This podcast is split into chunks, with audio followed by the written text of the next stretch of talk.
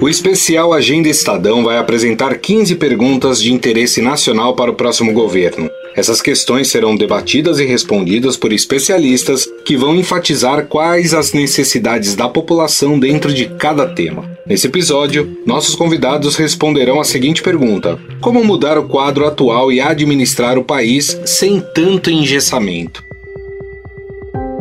O próximo presidente eleito não terá vida fácil. O líder do executivo vai receber um orçamento com pelo menos 93% das despesas já comprometidas. Para cada 100 reais de gastos previstos, 93 já terão destino certo, o pagamento de despesas obrigatórias, como aposentadorias e salários de funcionários públicos. A Lei de Diretrizes Orçamentárias para 2023 foi sancionada parcialmente pelo presidente Jair Bolsonaro. A LDO traz as metas e prioridades do governo federal para a elaboração do orçamento para o próximo ano. A estimativa é de salário mínimo de R$ 1.194. Esse quadro, conhecido na linguagem dos economistas como engessamento orçamentário, faz com que, na prática, uma parcela muito pequena do orçamento anual do governo federal seja de fato votada pelos senadores e deputados. A disputa entre executivo e parlamentares sobre quem decide o destino das verbas acontece de fato nesse pequeno espaço, chamado tecnicamente de despesas discricionárias, destinadas ao custeio do funcionamento dos órgãos do governo e aos investimentos.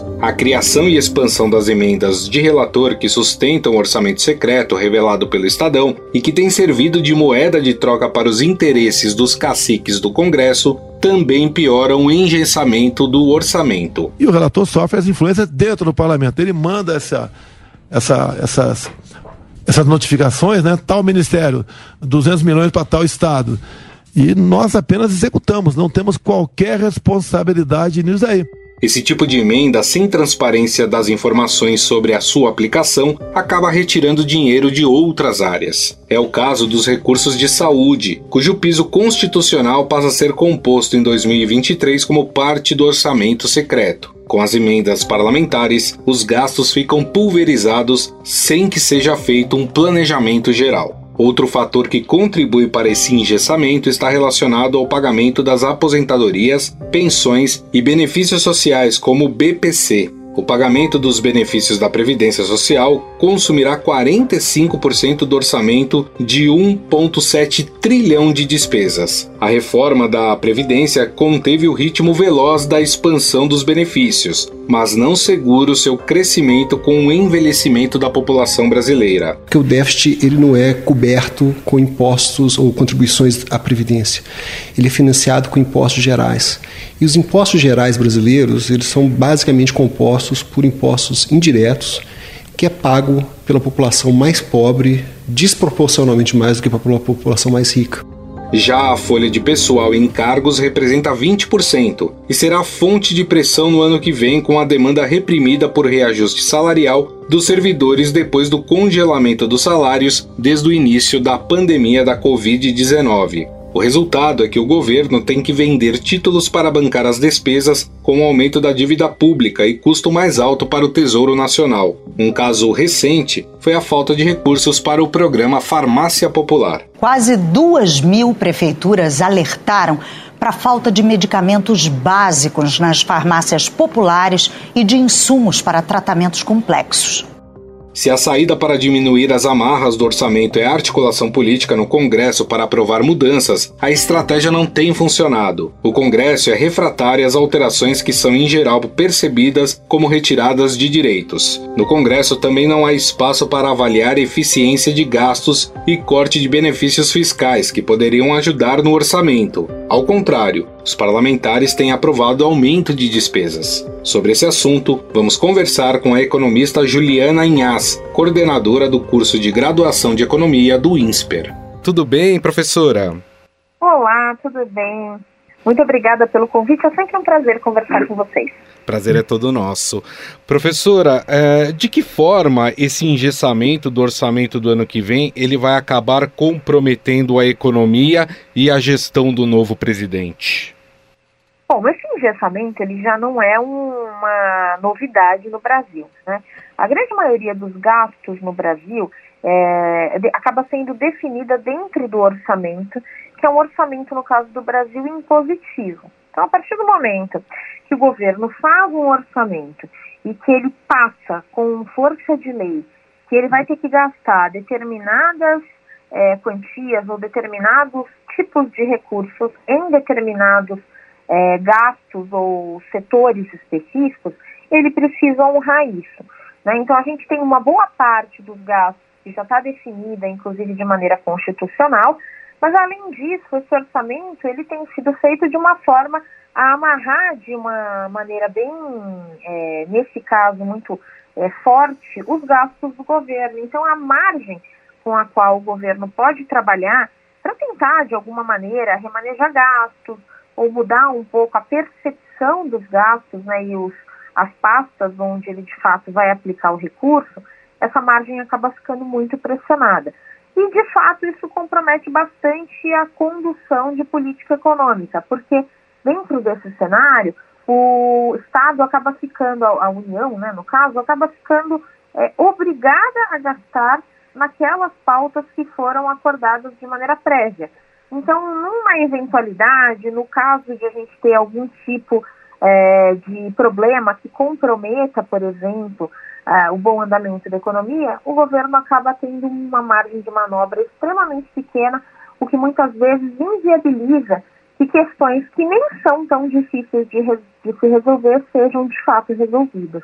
Perfeito. A gente percebe, professora, que os maiores gastos do governo, né, que estão é, inclusos nesse orçamento, são com aposentadorias, com despesas obrigatórias, salário de servidores. Já foi feita uma reforma previdenciária ela não foi suficiente ou o resultado esperado para desafogar um pouco esse orçamento, ele ainda deve demorar? Olha, ela tem a sua eficiência limitada, né? É, acho que a gente tem aí é, um pouco de cada uma das coisas que você menciona. Né? É, primeiro que o efeito, pensando exclusivamente na reforma previdenciária, o efeito dela ainda demora, né? Porque é, a gente, dentro da, dessa reforma que aprovamos recentemente, a gente faz com que as pessoas acabem de uma forma ou de outra tendo que contribuir mais tempo. Né? É, isso também gerou para algumas pessoas uma certa corrida para se aposentar um pouco antes, né? Então a gente tinha ali aqueles trabalhadores que estavam ali né, em, em, uma, em um período que seria uma transição e que poderiam optar né? Então, muita gente antecipou o momento da sua aposentadoria, o que criou aí um ônus um pouco maior para o Estado em alguns momentos. E, para além disso, é, o resultado efetivo da, da reforma da Previdência, ele demora ainda um pouco a ficar cada vez mais sólido, então a gente hoje, por enquanto, acaba arcando com um gosto um pouco amargo da reforma, que é o fato de que a gente, em alguns aspectos, teve um aumento até do número de beneficiários, e a partir de agora, a gente começa a ver é, pessoas contribuindo por mais tempo, então auxiliando de uma forma mais efetiva é, a, a, tentativa de equidade aí, ou pelo menos de equiparação do sistema. Então, nesse primeiro momento, o que acontece é que a reforma ainda demora a fazer efeito. Acho que tem um outro ponto que aí também é importante a gente deixar claro, que é o fato de que a reforma veio um pouco abaixo do que aquilo que a gente acreditava ser o suficiente para resolver o problema previdenciário. Né? Então, isso não significa que nós não teremos efeito, mas que esses efeitos eles vão ser um pouco menores do que a gente esperava e talvez eles durem menos tempo do que a gente gostaria. Então, talvez daqui a 10, 20 anos, a gente esteja novamente discutindo é, uma proposta de reforma previdenciária. Há os que acham, inclusive, que em menos do que isso, né, em provavelmente uma década, a gente já vai estar de novo é, tentando discutir esse problema, porque o, a questão central pode voltar. Mas independente de qual é o prazo disso, o que certamente a gente sabe é que essa reforma ela veio menor do que aquela que seria necessária para resolver o problema como um todo. Então a gente tem um pouco de cada uma das duas coisas, mas pensando basicamente no momento atual, a grande questão é que a gente ainda está arcando um pouco com o ônus da reforma para poder colher esse bônus daqui para frente. Então, isso faz com que os nossos gastos em previdência continuem muito elevados. Fora as outras reformas que precisam ser feitas e que eu acredito que, que possam colaborar aí para que é, o, o, o, orçamento não seja tão engessado como é o caso, por exemplo, da, da reforma administrativa, né? Perfeito. A gente tem sim outras reformas que são essenciais. Né? A gente tem a reforma administrativa que vai ajudar é, de uma forma muito importante o Brasil com a redução do quanto a gente paga hoje em salários, em, em folha. Né? A gente sabe que o Brasil tem uma estrutura muito cara, é muito custosa. Então isso faz com que a gente tenha aí um, um gasto é, que não é desprezível, né? Ele precisa ser considerado, né? Então a gente tem sim a, a reforma é, administrativa que vai poder colaborar muito nisso. E outras tantas, né? Reformas que vão precisar ser discutidas, vão precisar sair do papel, que vão ajudar a gente, talvez não é, criando, né, não, não como a reforma administrativa, que cria um espaço para desengessar o orçamento, mas, e, e, as despesas, né, os gastos como um todo, mas reformas que vão criar espaços para que o Brasil cresça, tenha mais receita e justamente por isso possa ter gastos, determinados gastos acontecendo com um peso um tanto menor para o orçamento público. Então, uma reforma tributária né, bem feita, é, se a gente conseguir andar, por exemplo, com concessões, com algumas privatizações, é, com alguns marcos regulatórios, sem dúvida isso tudo vai contribuir, não de uma forma direta para desengessar esse orçamento, mas certamente de uma forma indireta, criando um ambiente de negócios melhor no Brasil, criando espaços para que o Brasil receba mais investimentos para que ele consiga crescer de uma forma sólida ao longo do tempo. É, e por causa desse orçamento apertado, a gente já percebe que alguns candidatos estão de olho no teto de gastos. Alguns prometem acabar com o teto de gastos e outros até numa possível flexibilização desse teto de gastos para gerar recursos é, para serem usados, enfim, em outras áreas. É, como é que a senhora vê essa questão do, do teto de gastos?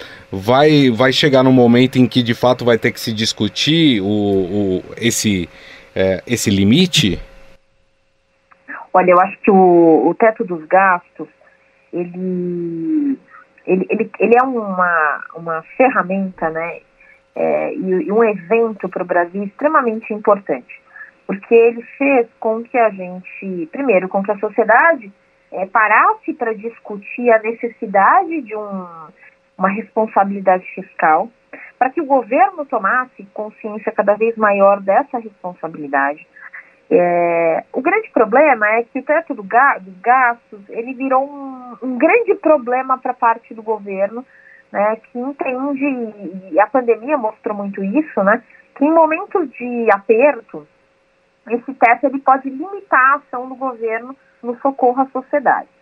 É, o que a gente tem visto daqui para frente, né, e, colocando é, dentro da nossa expectativa de que a pandemia não volte, é na verdade uma tentativa de é, é aproveitar, né, essa primeira, esse primeiro momento em que o teto dos gastos não foi respeitado por um motivo, inclusive, muito claro e, e compreensível, que foi a, a pandemia, para que outros, outras justificativas não tão nobres sejam utilizadas para furar exatamente o mesmo teto.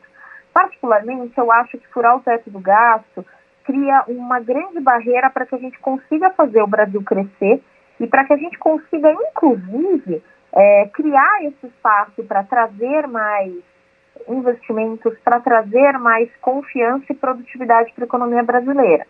É, Furar o teto do gasto traz sim a flexibilidade que muitos governos querem, mas infelizmente traz um, um custo é, reputacional, né, pensando na política econômica, e além desse custo reputacional, traz também um grande, uma grande dúvida sobre qual vai ser a condução da política econômica brasileira no próximo mandato.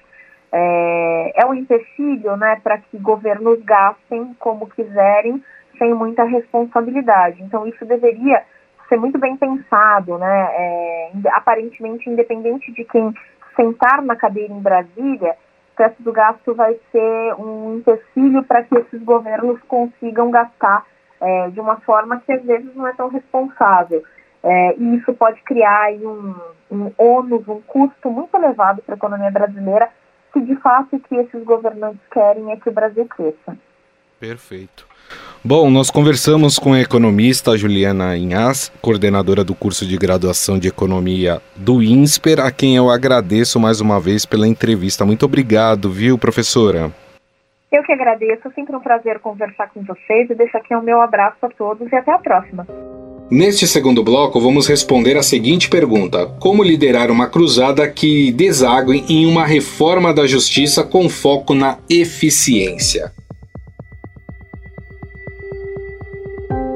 Não sei se você sabia, mas no Brasil, uma sentença de primeira instância leva até 1.606 dias para sair. É o que mostram os dados da Comissão Europeia para Eficiência na Justiça, do Banco Mundial e do Conselho Nacional de Justiça. Na Itália, por exemplo, são 564 dias. No Reino Unido, 350 e 160 dias na Noruega. É nas execuções fiscais os casos que envolvem o erário, onde a justiça é mais lenta. Ali, a magistratura demora em média cinco anos e um mês para uma decisão de primeira instância. Nas ações coletivas, então, a demora se transforma em menosprezo à cidadania, como nos processos envolvendo os correntistas de bancos lesados em planos econômicos, que levaram cerca de 27 anos para serem decididos. O ministro Luiz Roberto Barroso defendeu que apenas ações diretas de inconstitucionalidade e questões de relevância para o país sejam analisadas pela Suprema Corte.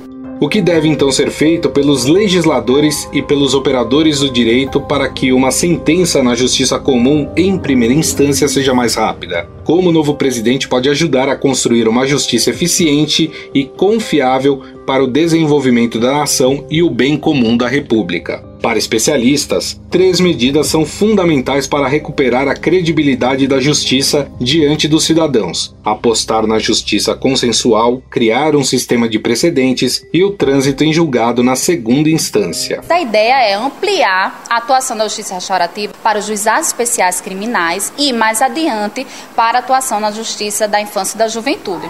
Atualmente, as justiças estaduais e os ministérios públicos podem recorrer aos tribunais superiores mesmo quando há matérias pacificadas pelo Superior Tribunal de Justiça ou pelo Supremo Tribunal Federal. Atualmente, o judiciário gasta no Brasil mais de 100 bilhões por ano, dos quais 92 são direcionados para cobrir despesas com pessoal. Ao todo, existem quase 18 mil magistrados no país, um juiz para cada oito habitantes, número que poderia ser maior, pois existem mais de 4 mil cargos de juízes vagos no Brasil. Os números do Conselho Nacional de Justiça comprovam. Só em 2017, em Minas Gerais, passaram a tramitar quase 2 milhões de processos isso significa que cada juiz de primeira instância recebeu cerca de 1.500 ações. Já o de segunda instância, mais de 1.700 processos. A taxa de reconciliação no judiciário brasileiro é de apenas 15%, e isso mesmo após alterações recentes feitas no Código de Processo Civil, que deviam aumentar as soluções consensuais. Sobre esse assunto, vamos conversar com o professor titular de Direito da FAAP, Luiz Fernando Amaral. Tudo bem, professor? Como vai? Tudo bom, Gustavo. Sempre um prazer estar com vocês, ouvintes. Professor, a gente tem esse número que é, é preocupante até, né? 1.600 dias uma, em média, por um processo se resolver na primeira instância. O que se dá essa morosidade da justiça brasileira? É, é a falta de juízes? É, é a questão burocrática, é a quantidade de recursos, é talvez uma, uma falta de digitalização, né, tornar as coisas um pouco mais rápidas. O que está faltando para a gente ter uma justiça mais rápida nesse sentido? Gustavo, todas essas questões é, elas devem ser consideradas e elas fazem parte do problema e da solução. Né?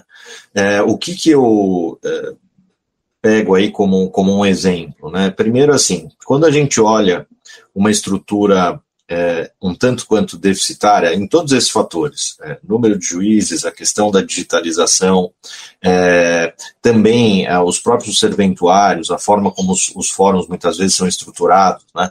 É, diante da demanda que a gente tem, é evidente que existe sim é, algum déficit estrutural nessa matéria. Mas, por outro lado, tem um fator também que a gente precisa reconhecer em relação à sociedade brasileira, que é um traço cultural. É, infelizmente, a sociedade brasileira tem uma, uma característica de, ou pende muito né, para litigiosidade. Né? É, a justiça ela é sempre utilizada para a resolução de conflitos que muitas vezes é, não chegam a bom termo para nenhuma das partes quando são levadas a juízo é, aquele velho ditado, né, que muitas vezes os nossos antepassados diziam, né, mais vale um, um mau acordo do que uma boa demanda que se estenda né, por tempo é, no judiciário, não deixa de ser uma realidade. E o que, que se nota? Por exemplo, o Código de Processo é, que veio em 2015, é, ele já traz e tem como um dos pilares a adoção de meios é, alternativos para a solução de, de, conflitos. Então, o uso, né, ou a valorização da conciliação, da mediação, de soluções que não é, ocupem é, tanto o poder judiciário e por tanto tempo. Acho que esse é, essa é uma, uma questão central. E me parece que nesse, nesse aspecto, algumas instituições que integram o sistema de justiça, que fazem parte das instituições democráticas brasileiras, elas têm um papel fundamental. Por exemplo, o Conselho Nacional de Justiça e o Conselho Nacional é, também do Ministério Público, no sentido de promoverem é, a, a, uma cultura que não seja essa que até o presente momento é o que se constata. E além disso, né, isso é bom que se diga, e se você buscar essas estatísticas, elas também são assustadoras. É, o poder público é um dos principais litigantes no poder judiciário brasileiro. Então também é preciso que o poder público, a administração pública, ela tenha um comportamento no sentido de respeitar né, o posicionamento dos tribunais, sobretudo de tribunais superiores, para não arrastar processos né, milhares, centenas de milhares de processos é, na justiça, sabendo que existe um posicionamento dos tribunais superiores. É preciso que se leve em conta, e as reformas do processo no Brasil, elas buscam isso, mas ainda, a meu ver, falta é, chegar a um, a um, momento ainda mais positivo, né?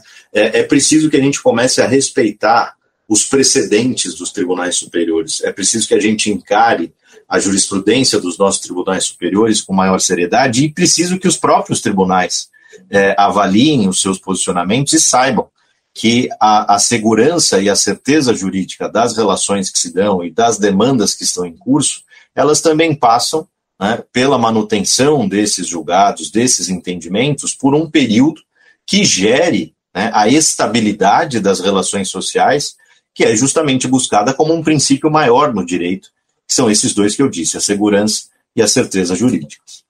Acho que, que o senhor toca num ponto importante, que é a questão da segurança jurídica. A gente tem acompanhado aí nos últimos anos um, uma questão uh, muito séria que acontece no, no judiciário, que é a queda de precedentes, né? Então, um juiz decide algo, isso eu estou falando em, em, instâncias superiores, né? Decide em, em relação a alguma coisa, no ano seguinte é, um juiz dessa mesma corte derruba essa decisão. Isso também ajuda, contribui de certa forma para que a gente tenha é, um, um, aumento aí no, nos prazos em relação aos processos que, que entram na justiça? Contribui é, tanto no, na, no aumento dos prazos, né, como nesse comportamento é, por parte do cidadão que olhando esse vacilo muitas vezes da jurisprudência, essa, essa mudança muitas vezes dá 180 graus de uma maneira absolutamente injustificada, às vezes até com o tribunal tendo a mesma composição, né, o que é mais assustador ainda. Mas isso também estimula o litígio, porque a pessoa ela passa a, a optar por levar a questão à justiça, apostando que enquanto o processo está em curso, vai que né, o Tribunal Superior mude o seu posicionamento. Quando a gente tem é, um respeito aos precedentes de maneira séria, né, de maneira estrutural, de maneira institucionalizada no sistema de justiça, obviamente a parte diante do precedente, que é muito assemelhado, quando não idêntico ao caso dela, ela não vai topar levar uma demanda. Ela sabe que aquela é uma causa que tem um posicionamento já afirmado na jurisprudência. Né? Isso também vale para o setor público. Né? Se o, precedente for mantido, tiver ali uma duração é, minimamente razoável, que justifique, inclusive, essa qualidade de precedente, é óbvio que isso vai inibir ações que muitas vezes são ações aventureiras, mas que no curso ali da sua tramitação, quando se tem uma nova decisão absolutamente diversa daquela que vinha sendo aplicada, isso acaba estimulando os litigantes. É claro que no sistema processual brasileiro a gente tem mecanismos né, que buscam justamente é, é, é, decidir conflitos, litígios em massa a partir de teses. Né? Veja, por exemplo, a, a, a lógica dos, dos, recursos repetitivos, quando você fixa uma tese para que os tribunais apliquem essa tese a toda uma série de processos que é, estão de acordo com aquele paradigma que foi julgado. Né? Seria como se um tribunal superior, para que os leigos entendam, como se ele pensasse uma questão que é motivo de diversos litígios, litígios em massa, e ele decide aquela questão e os tribunais eh, estaduais, os tribunais regionais federais, eles acabam aplicando aquela decisão a todos os processos e pondo fim a muitas demandas que, se não fosse essa ideia de uniformização jurisprudencial no regime dos repetitivos, poderia, é, ter, poderiam ter aí decisões absolutamente diversas em cada um desses casos. Então, essa noção né, de incerteza que provém também dessa ausência de uniformização jurisprudencial e do desrespeito aos precedentes por parte de juízes e tribunais, isso também contribui para que as pessoas busquem o judiciário por toda e qualquer é, contenda, por todo e qualquer litígio que, que se estabeleça nas suas vidas. Né? Nesse campo entraria uma aplicação de uma justiça consensual é, como forma de, de acelerar, é, principalmente esses processos que, que não demandam é, tanto empenho por parte do, do judiciário? Eu não tenho dúvida e eu registro aqui tanto é, essa diretriz muito clara né, da, de um, uma composição para resolução de litígios que existe no código, por exemplo, no Código de Processo Civil, que ali em 2015, né, a sua, a sua publicação, é, mas existe também essa preocupação, e isso é muito interessante, até para a resolução de questões que podem partir né, de antemão, em caráter até preventivo, evitando litígio, por parte de grandes empresas, por exemplo, concessionários de serviço público, por parte de grandes instituições financeiras. Quando a gente fala daqueles mutirões, por exemplo, para resolução de dívidas né, de consumidores, seja com relação a companhias de energia, ou seja, companhias telefônicas, áreas relacionadas ao setor financeiro, tudo isso né, é um, um meio de você evitar que essas demandas cheguem ao judiciário e se somem